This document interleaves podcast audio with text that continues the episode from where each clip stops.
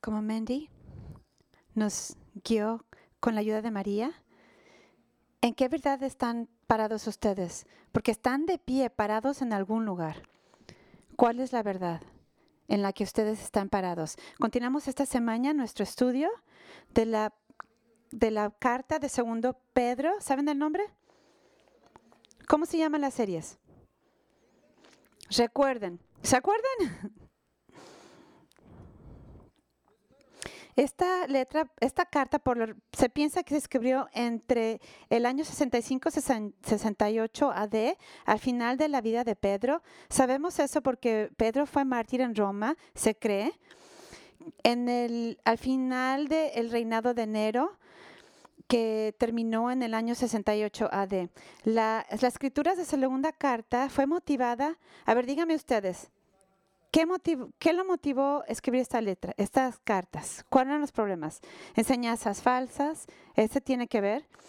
Todas las cartas tienen un propósito, no nada más son para compartir el Evangelio, lo hacen, pero cada letra, cada, cada una dice algo específico en un lugar específicos, circunstancias específicas. No todas las cartas se aplicaban directamente a nosotros. Tuvimos que hacer algunos ajustes al ver estas cartas. Esta por Pedro, hay otras por Jaime y otros. El mensaje de hoy se llama retener la verdad de Dios. Y eso significa otra vez, recordar, agarrarse de algo. El tema, si sacan su programa, si no lo han hecho ya, parte de 2 Pedro 1.12 dice, están firmes en la verdad que se les enseñó. Pedro sabía que estos creyentes a los que les escribió necesitaban saber la verdad para que pudieran reconocer y rechazar lo que era falso. Así ellos podían ver las cosas falsas que se les enseñaban y les estaba recordando y nos recordando a nosotros que nos paremos firmes en la verdad de Dios. Nuestra cultura está aventando muchas, muchas mentiras, aún, aún de cosas espirituales. ¿Podemos reconocerlas? ¿Sabemos cómo rechazar eso? Él estresaba la autenticidad y la autoridad de la palabra de Dios. Porque la única manera de, combatir la herejía, que son falsas enseñanzas, es conocer la verdad. En particular, una de las cosas que ellos enseñaban o decían era que cosas físicas inmorales, actos físicos inmorales, no afectaban la naturaleza espiritual. Entonces, estaban bien con Dios sin importar lo que hicieran en su cuerpo. Entonces, había muchas cosas, sexo premiscuo, pero se les decía, no pasa nada. Es como si una perla se tira en, el lado, en el lodo y, no se manchó de nada, todo eso es puro, pero no, Dios no dice eso. Dios dice que los, los pecados sexuales son tal vez los de los peores, porque es eh, tentar en contra de nuestros propios cuerpos. Ellos también decían que Jesús ya no iba a regresar. Entonces eso hizo que la gente dudara si de verdad había iba a haber un iban a ser juzgados al final por sus pecados. Y también los provocó a preguntar todo lo que ya se les había enseñado. Porque ya consistentemente se decía en el mensaje que Jesús va a regresar, que va a traer su reino, pero también trae el, nos va a juzgar. Ahora, ¿por qué, ¿por qué es apropiado esto ahorita? ¿O creen ustedes que esto es apropiado para hoy? Sí, ok, pero ¿por qué? ¿Por qué es apropiado para hoy? Se escribió hace más de dos mil años. Porque son los mismos problemas.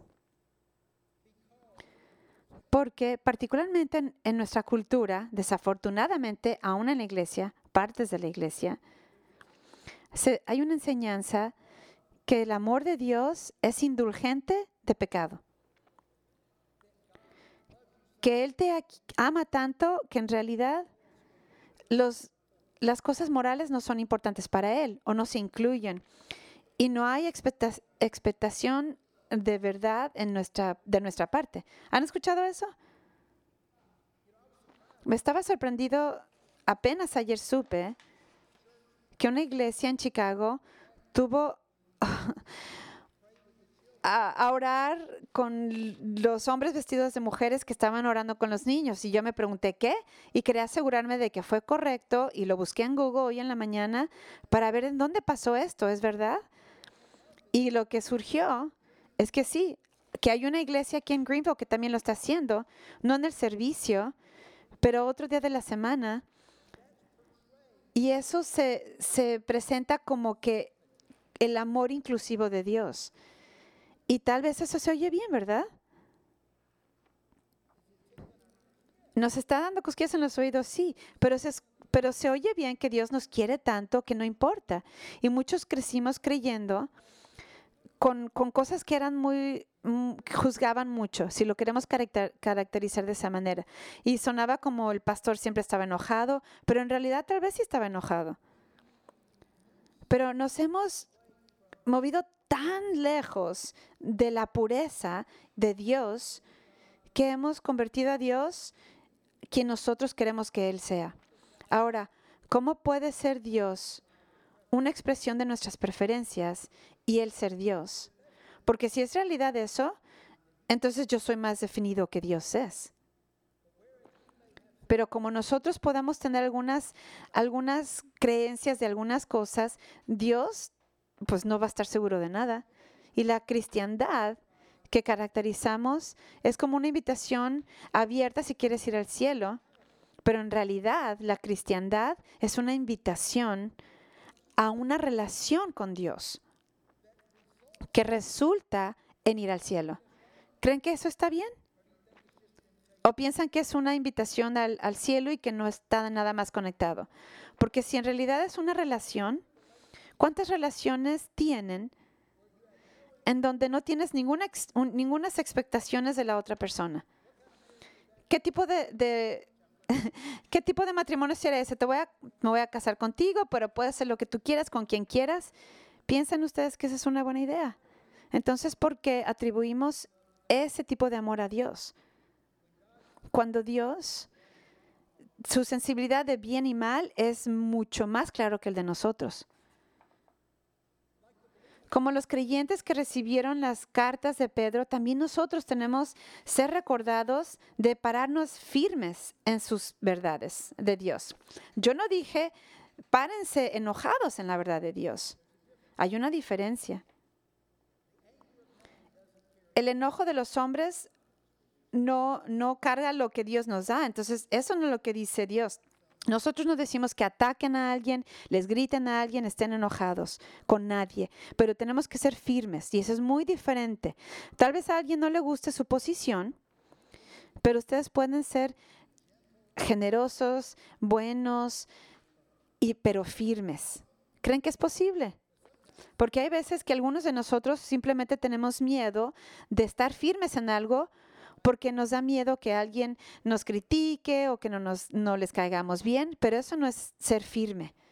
En nuestra cultura específica y particularmente ahora, hay gentes que sí que no están paradas, que están paradas de manera firme, no enojados, no peleando, no criticando, no aventando piedras, no batallando, simplemente diciendo la verdad.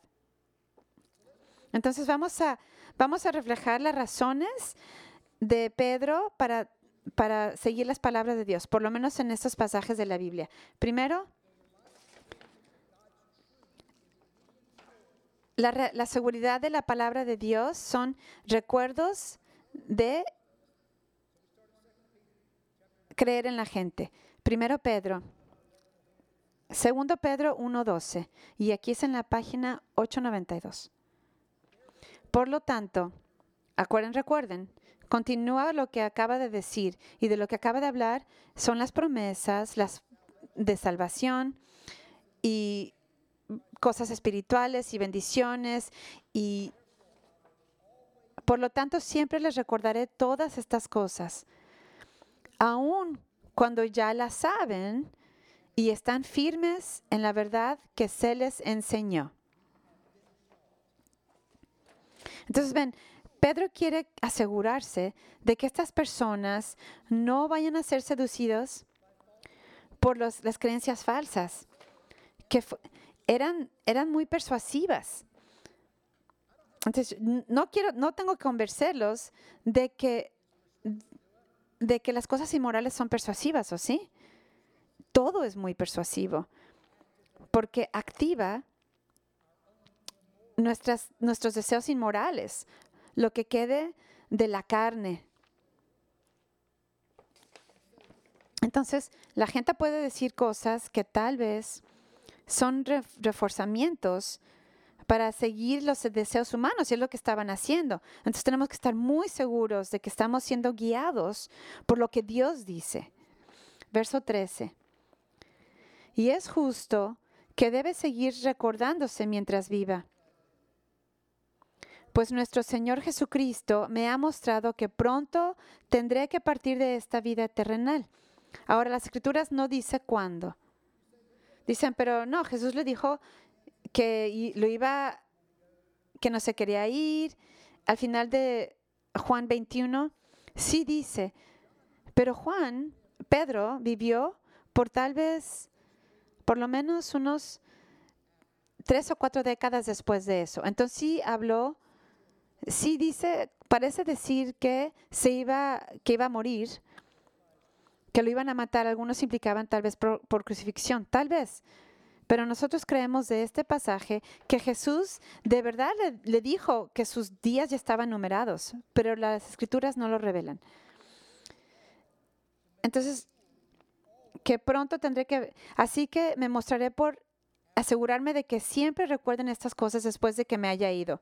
¿Estaba preocupado mm, Pedro porque iba a morir? ¿Qué creen? Que su muerte era inminente. Yo no creo que estaba preocupado. Él sabía que su vida iba a continuar en el cielo. Nosotros no hemos estado en el cielo y regresado. Entonces es normal y no creo que sea falta de fe tener un poco de ansiedad cuando te dan un reporte negativo. No significa que es falta de fe. Pero Pedro entendió eso.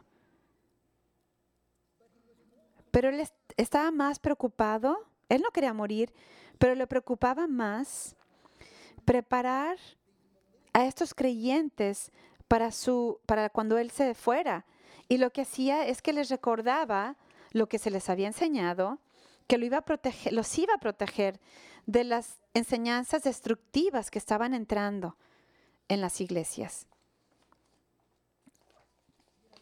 Saben, a veces que nosotros, tal vez aquí, se le ha dado alguna cierta cantidad de días de vida, de seguir viviendo ciertos días. Pero la pregunta siempre continúa, ¿estamos utilizando el tiempo que tenemos para enseñar, influenciar y influenciar la fe de los que, a los que queremos? Yo tengo 64 años. No sé cuándo no sé cuánto tiempo tengo de vivir. Espero que tenga por lo menos un par de décadas. Y ustedes también. Pero no lo sabemos. Pero saben que yo tengo, tengo cuatro nietos ahora. No sé de dónde vienen. es como una, una, una línea de semblanza.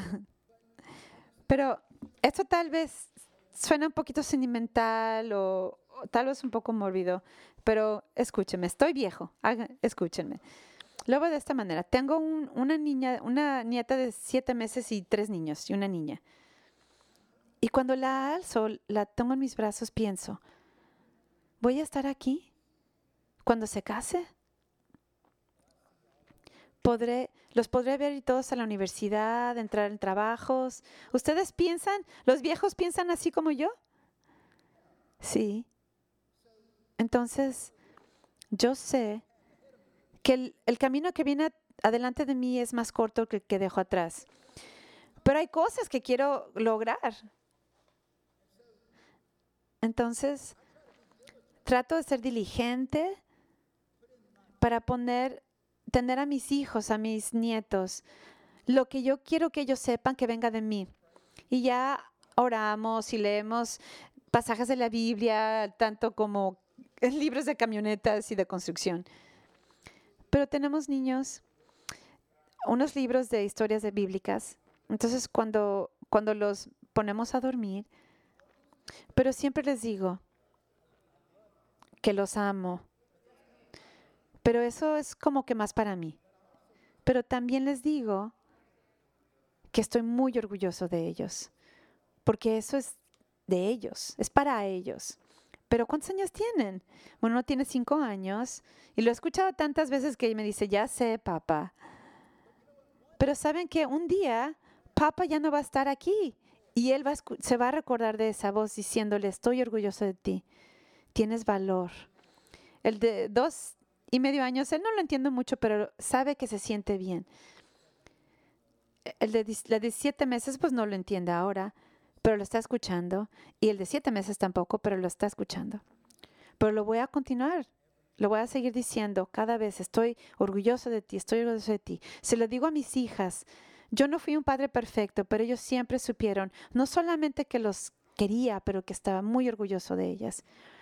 Tenemos solamente cierta cantidad de tiempo, pero lo que decimos afecta su carácter, y saben, esta mañana después de que dije esto, en el servicio de más en la temprano, alguien me mandó un texto para recordarme de, de cómo el staff hicieron un trabajo muy, muy bueno de lo que pasó hace un mes. Y ello, él está muy orgulloso de cómo manejaron esta crisis este, los trabajadores de aquí cuando pasó esa tragedia. Discúlpeme por no haberlo dicho antes. cuidaron esta comunidad. Entonces, siempre debemos estar tratando de influenciar la gente de las personas a las que queremos y a los que vamos a dejar atrás para prepararlos. Aún escucho la voz de mi mamá. Si su madre y su padre ya, ya pasaron y escuchan su voz todavía, tal vez lo escuchan, pero a lo mejor no fue algo bueno pero necesitamos escucharlo. Entonces Pedro le importaba tanto porque él sabía que iba a morir, pero no iba a fallar para comunicarles este mensaje que iba a ser tan importante cuando esta gente que él quería tanto se enfrentaran con las amenazas y las tentaciones de este mundo. Algunas de estas personas, ustedes son mayores que yo.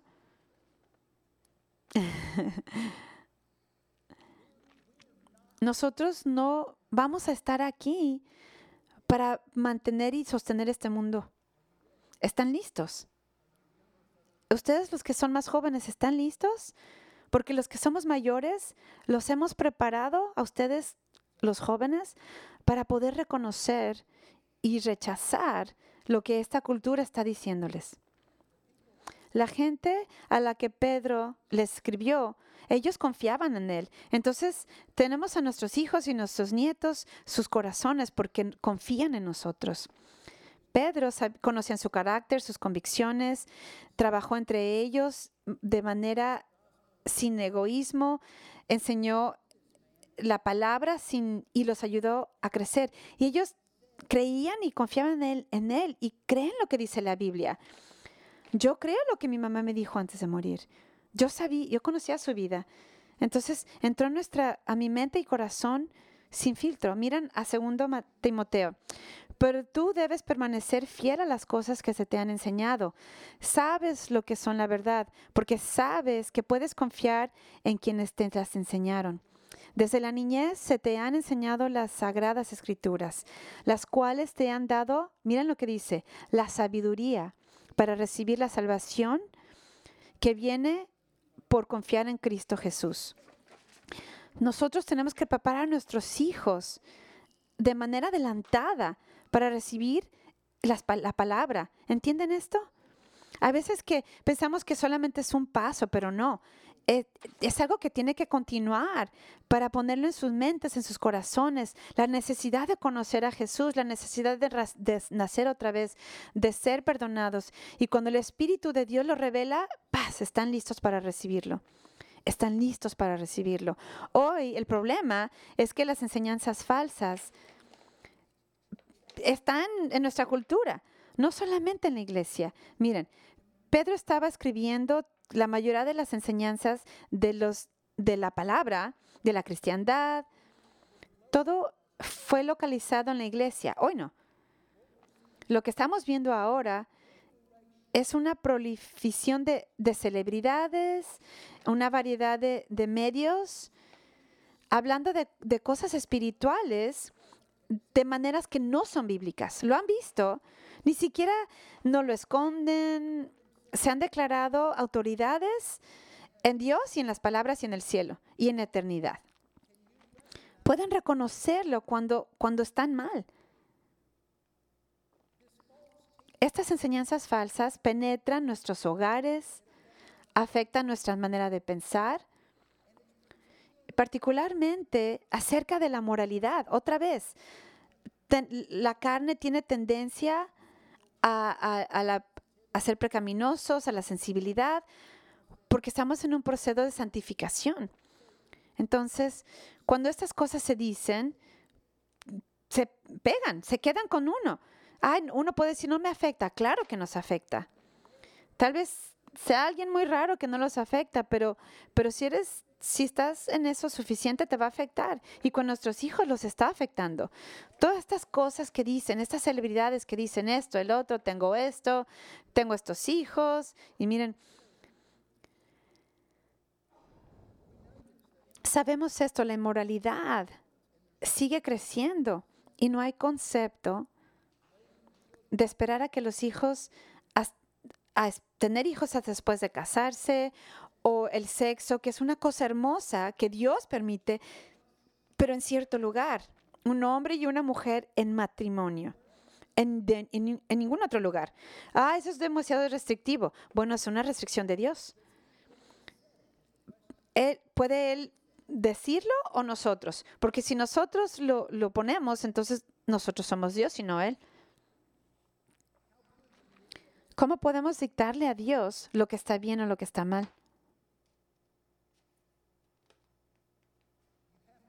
Tienen que estar alertas para proteger a sus hijos. Ay, es cansa. Cuando mis hijos estaban jóvenes, teníamos este, este, esta cosa, este aparato,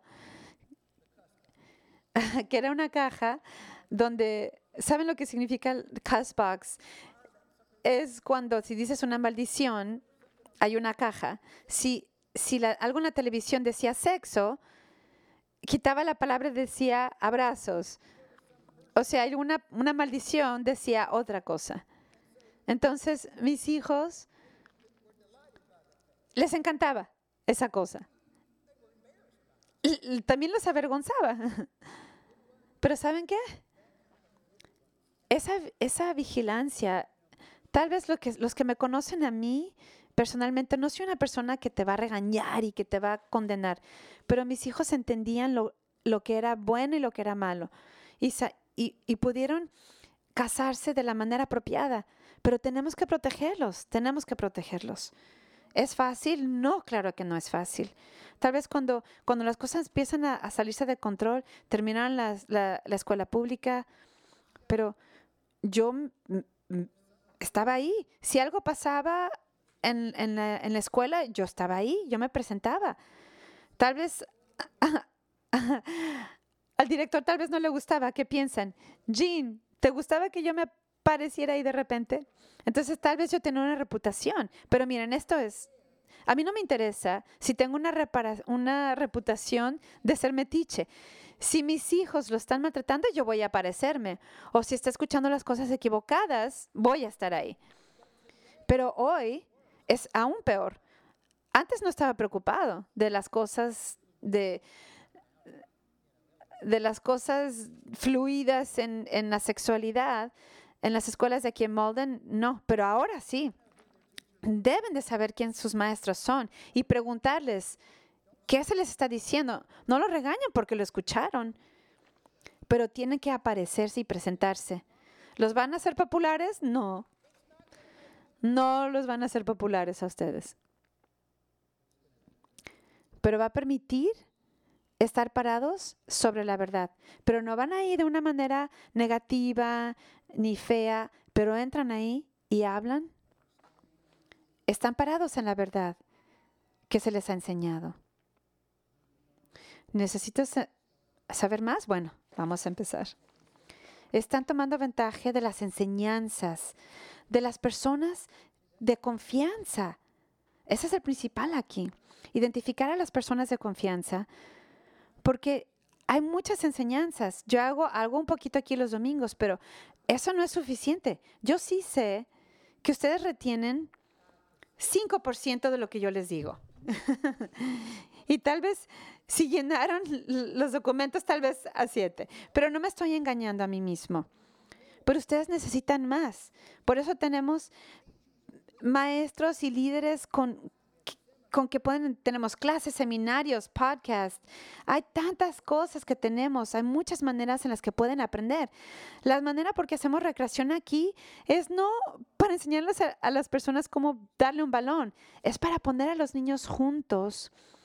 Contienen un, un valor en común en Cristo. Tal vez sus padres que no estén ahí, pero que alguien guíe a sus hijos que quieran y conozcan a Jesús. No es un estudio de Biblia cuando están jugando un deporte, pero hay ahí un hilo en todos los, eh, que enseñan y los unen a todos con otros niños que vienen de, de familias que, que creen en eso y personas que los, que los retienen y les enseñan y podemos sostenerlos antes de que nazcan otra vez que vuelvan a renacer. Pero ustedes como padres lo tienen que hacer. Ustedes lo tienen que hacer. Porque ellos no saben, ellos no tienen el discernimiento de, saber lo que es volver a nacer, pero los estamos preparando para recibir la salvación. Y si nosotros no les enseñamos a nuestros hijos la verdad de Dios y permitir que otras personas de confianza lo hagan, hay, hay personas de Dios, aún aquí en Greenville. Pueden encontrar maestros cristianos que, que hablan y también comunidades en grupos y estudios de ministerio, los, los, ministerios de los niños los domingos en la mañana. La Adventure Week viene, es una manera muy buena de hacer, de hacer lo que hacemos para enseñar a los niños. No lo tuvimos cuando atravesamos el, virus, pero ya lo tenemos otra vez. Y es Adventure Week comienza el 13 de junio a las seis y media de la tarde. Inscriban a sus hijos, sean voluntarios. Es una manera en que los niños pueden escuchar algo de Cristo de una manera atractiva. Escuchen lo que les digo. Planten semillas de verdad. Porque cuando lleguen a los 17, 18 años, se van a arrepentir de no haber plantado esa semilla en las partes de su vida donde era, eran fértiles todavía y tenían acceso. Porque después ya no lo tienen. Cuando la gente en la que confiamos nos dice la buena palabra de Dios y de Jesús y de la Biblia, la aceptamos. No significa que volvemos a nacer, pero Ustedes saben, saben que yo no volví a nacer hasta que estuve en la universidad, pero nunca rechacé la Biblia de, ni el Dios de mi madre jamás. A él no le importaba, pero aún no estaba en mente, pero siempre fue real para mí. ¿Sí me entienden? Porque yo sabía que esta mujer, que era mi madre, lo metió en mi corazón. Yo la vi. No había cuestión de lo que ella creía y, se enseñaba, mostraba, aunque no fuera mi creencia aún, pero puede convertirse, ser confirmado en nuestras vidas. Cuando nosotros, cuando yo tuve una experiencia personal, cuando nuestros hijos tienen experiencias personales, no pueden hacer que sus hijos sean salvos. Jamie, yo sé que tú quieres, pero pueden preparar ese corazón. Pueden preparar ese corazón. La, la seguridad de Dios, de verdad en Dios, también se refleja en experiencias personales. Verso 16.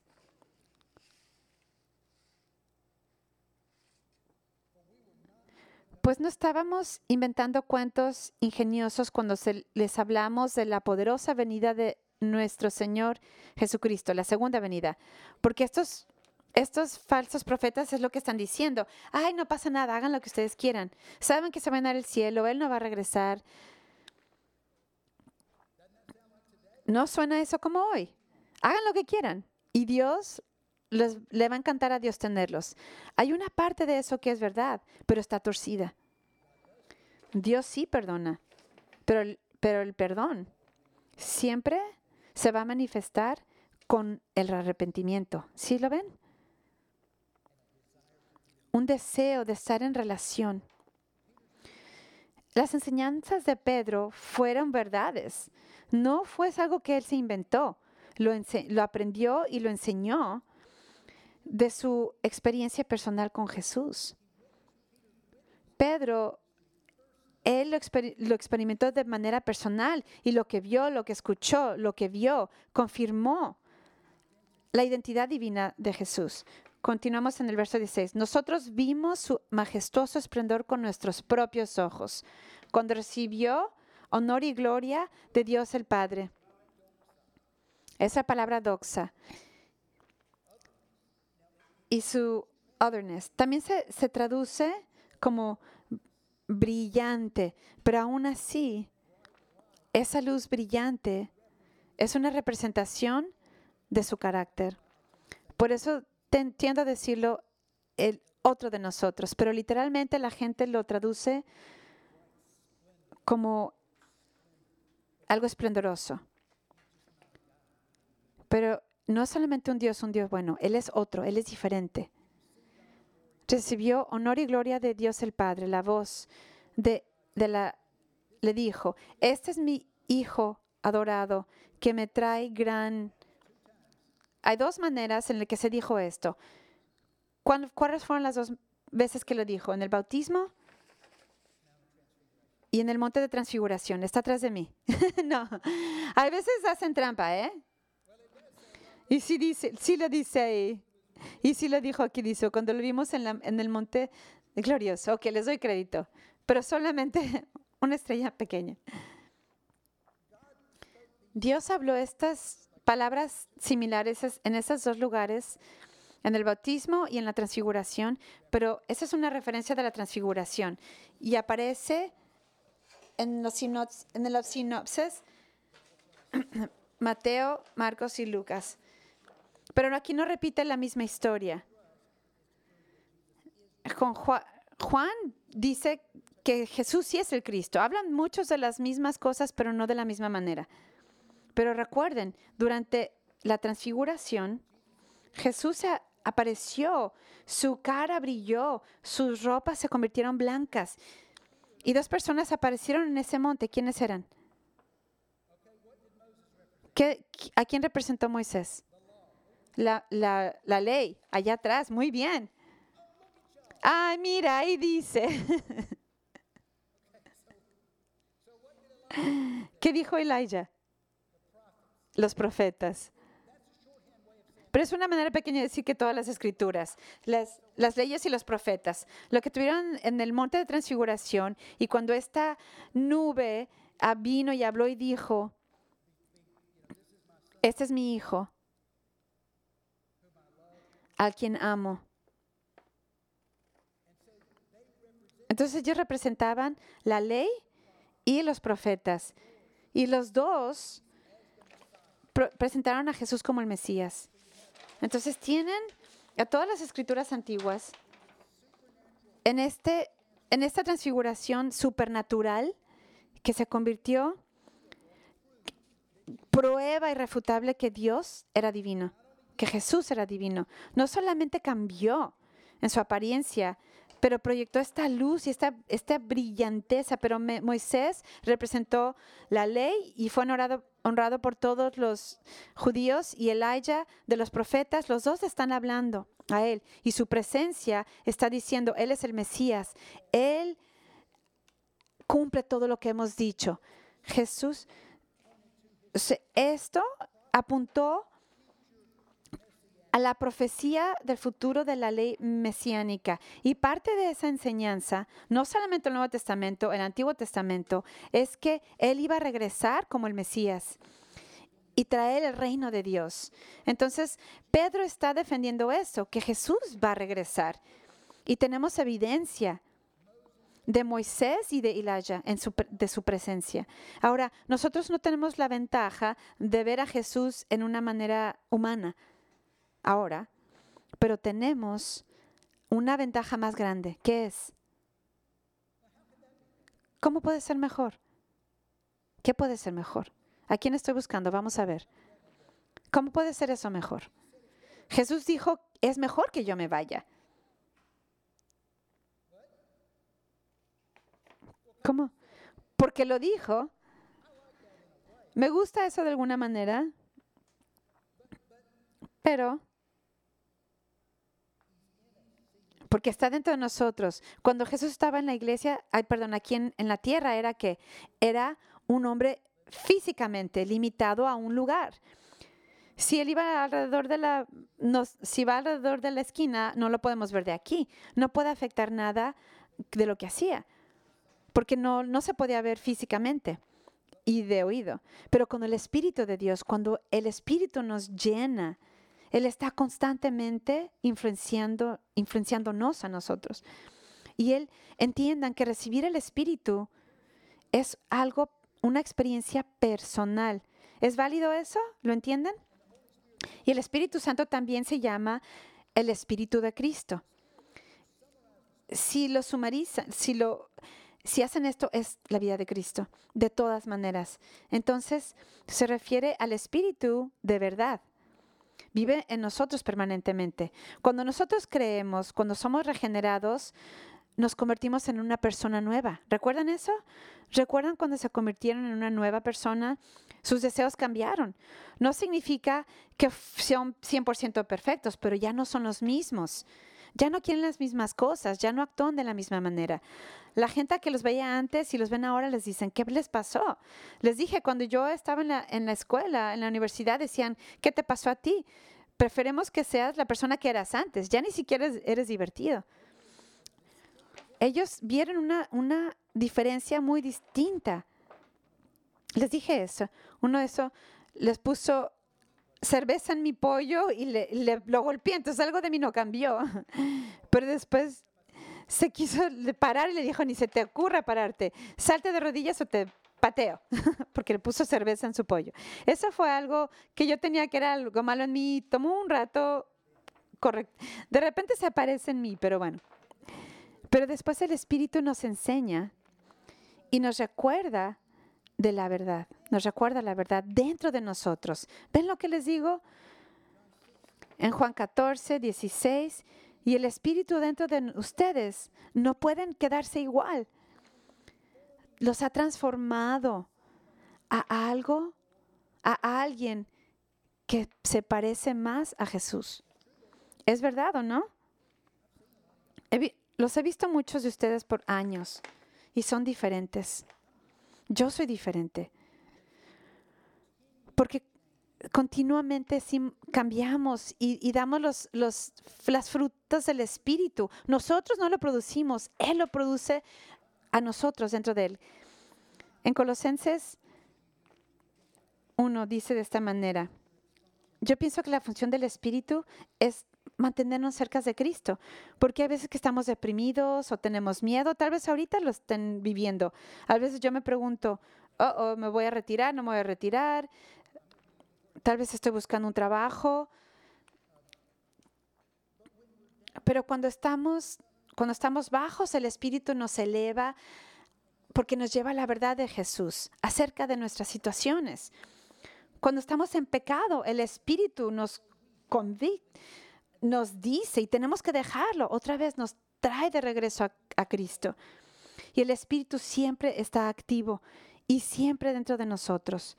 Lo pueden sentir. Colosenses 1.6. Esa misma buena noticia que llegó a ustedes ahora corre por todo el mundo, da fruto en todas partes mediante el cambio de vida que produce, así como les cambió la vida a ustedes desde el día que oyeron y entendieron por primera vez la verdad maravillosa gracia de Dios. Y ese cambio es, un, es una experiencia personal con Dios. Conocen la palabra, que es objetiva, pero lo, lo viven de manera personal. ¿Ven la diferencia? ¿Está siendo cambiada a través de la palabra de Dios, empoderada por el Espíritu?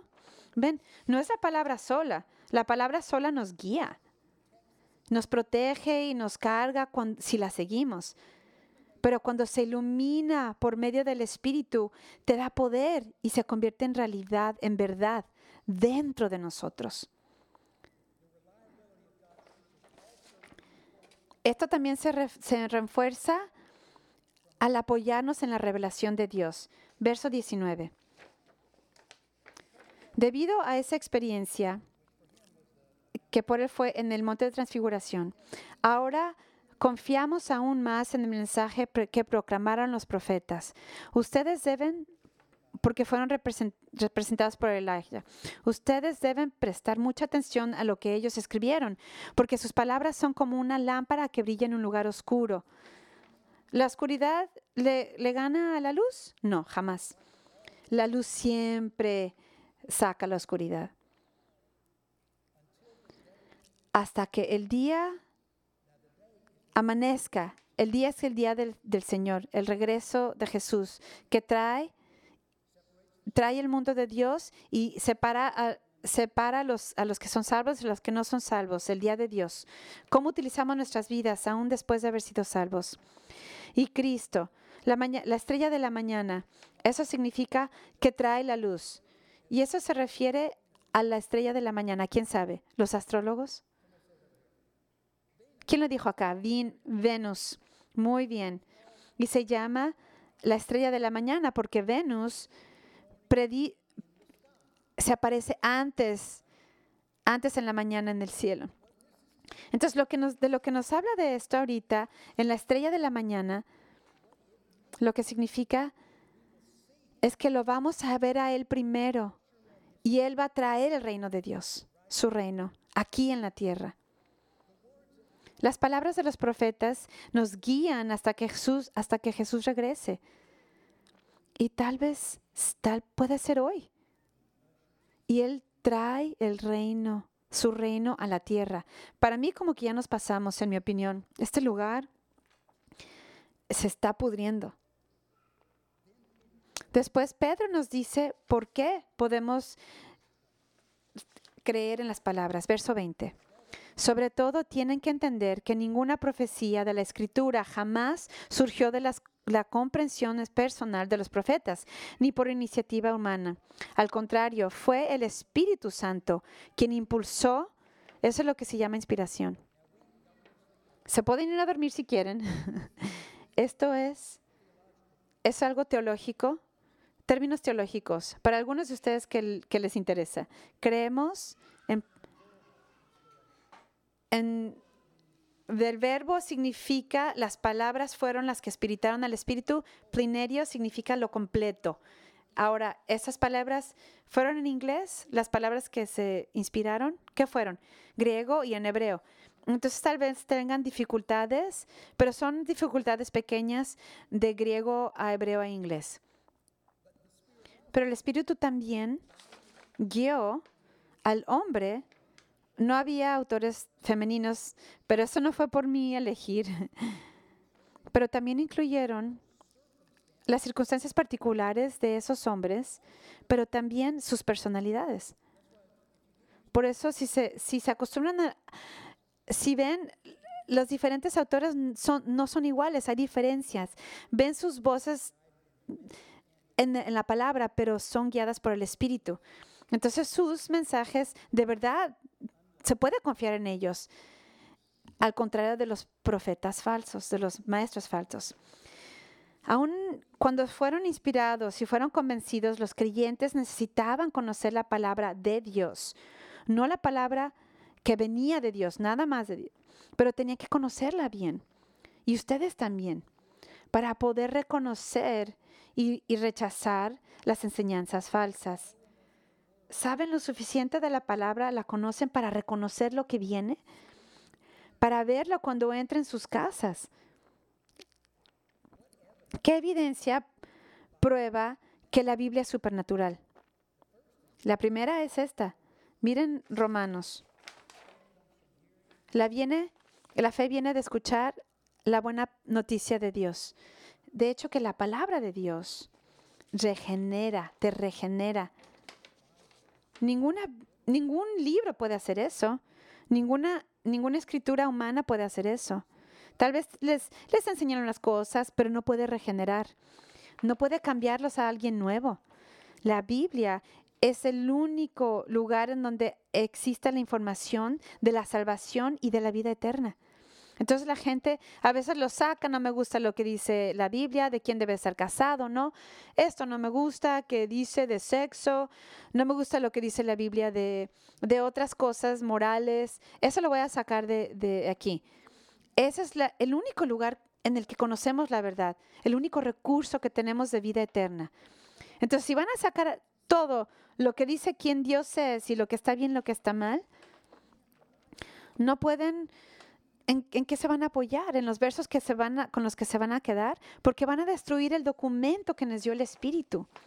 El que nos enseña no solamente la salvación, pero que nos enseña quién es Dios y de Dios qué está bien, qué es moral, qué es inmoral. Segundo Timoteo Toda la escritura es inspirada por Dios y es útil para enseñarnos lo que es verdad y para hacernos ver lo que está mal en nuestra vida. Nos corrige cuando estamos equivocados y nos enseña a hacer lo correcto. Dios la usa para preparar y capacitar a su pueblo para que hagan toda, la toda obra buena. ¿Quieren las palabras de Dios?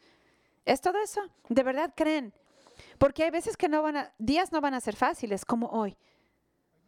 Están convencidos de que es verdad están convencidos de que es verdad. No lo digan si no, están convencidos. Si de verdad están convencidos y sigan la guía de las escrituras para determinar lo que hacen y cómo viven. Van a decir, ah, no sé dónde, no sé dónde encontrar todo en, este, en estos libros. Agarran una concordancia, pueden ver las palabras, buscar las palabras.